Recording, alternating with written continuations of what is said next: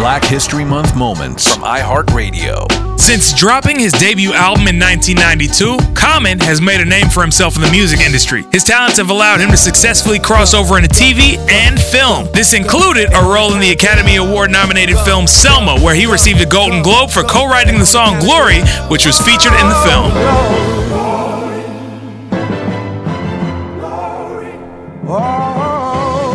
For more moments, go to the Black History Month Moment podcast in the podcast section of the iHeartRadio app.